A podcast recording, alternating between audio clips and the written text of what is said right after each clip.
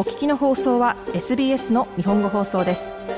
詳しくは エスビーエス 日本語放送のホームページ エスビーエスドットコムドットエーユー スラスジャパニーズへどうぞ。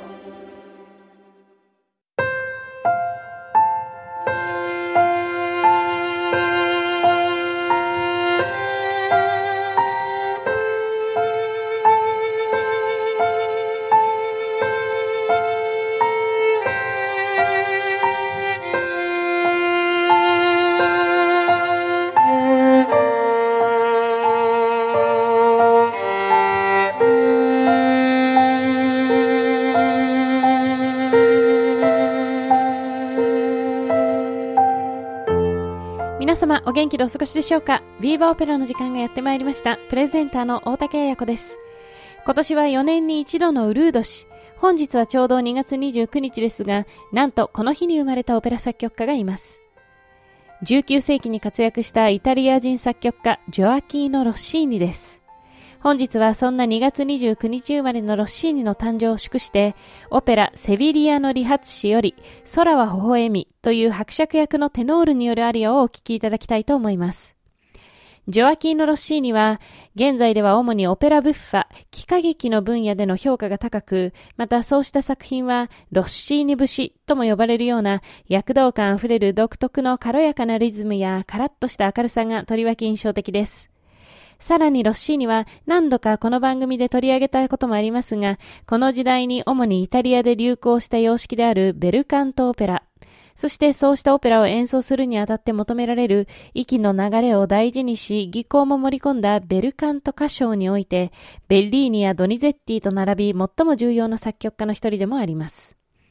さて、セビリアの理髪師はじゅうはっせいきのスペインのセビリアを舞台に、若くて頭の切れる理髪師フィガロがアルマビーバ伯爵とロジーナの恋のキューピッドとして活躍するコメディ要素満載のオペラ。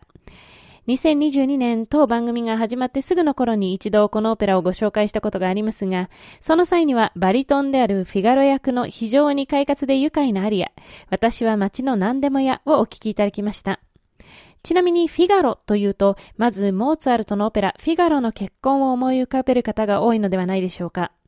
作曲家や作曲時期は違うものの、フィガロの結婚とこのセビリアの理髪師は両作品ともフィガロ三部作と呼ばれるフランス人劇作家ボーマルシェによる戯曲シリーズを原作に持つ作品。両作品にはフィガロをはじめロジーナ、伯爵と複数の共通キャラクターが登場します。ただし物語としての時系列ではセビリアの理髪師の方が先。例えば本作品内で伯爵と結ばれるロジーナは、フィガロの結婚では伯爵との結婚後、伯爵夫人として描かれています。さて、そんなセビリアの理髪師ですが、数々のヒット作を生み出したロッシーニのオペラ作品の中でも最も人気の高い作品の一つで、先ほどお話に出ましたフィガロ役のアリアの他にも名曲が目白押し。本日ご紹介いたします伯爵のアリア、空は微笑みは、だいいちまく、貴族である身分を隠して一青年に変装したアルマビーバ伯爵が、思い人ロジーナに向けて歌うアリア。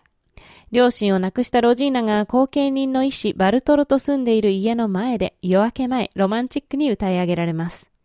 ちなみに、オペラにおけるソロ曲は一般的にすべてアリアと呼ばれていますが、実はこの大枠としてのアリアの中には、より詳細な定義としてもアリアと分類されるものとそうでないものがあります。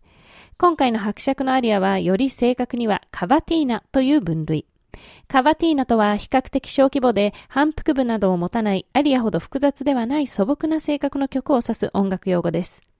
ただし素朴な性格といっても、この曲は長さこそ短いものの、後半にコロラトゥーラ要素がふんだんに使用されており、かなり華やかな印象です。この部分の痛快なテンポ感、躍動感、そして太陽のような明るさはまさにロッシーニ。コメディータッチな描かれ方とベルカント作品らしい優雅さの両立にもご注目ください。では、セビリアの理髪師より空は微笑み。モーツァルトやロッシーニをお箱にしていたというにじゅっせいきのテノール歌手、ルイージ・アルバによる歌唱を、クラウディオ・アバド指揮のウィーン・フィルハーモニー管弦楽団による演奏でお聴きください。カバティーナの後には、伯爵の召使いフィオレッロとの掛け合いも少し収録されていますので、そのあたりもお楽しみいただけますと幸いです。では、また来月の放送でお会いいたしましょう。どうぞお元気でお過ごしくださいませ。エスビーエス 日本語放送の Facebook ページで会話に加わってください。ライク、いいねを押してご意見ご感想をお寄せください。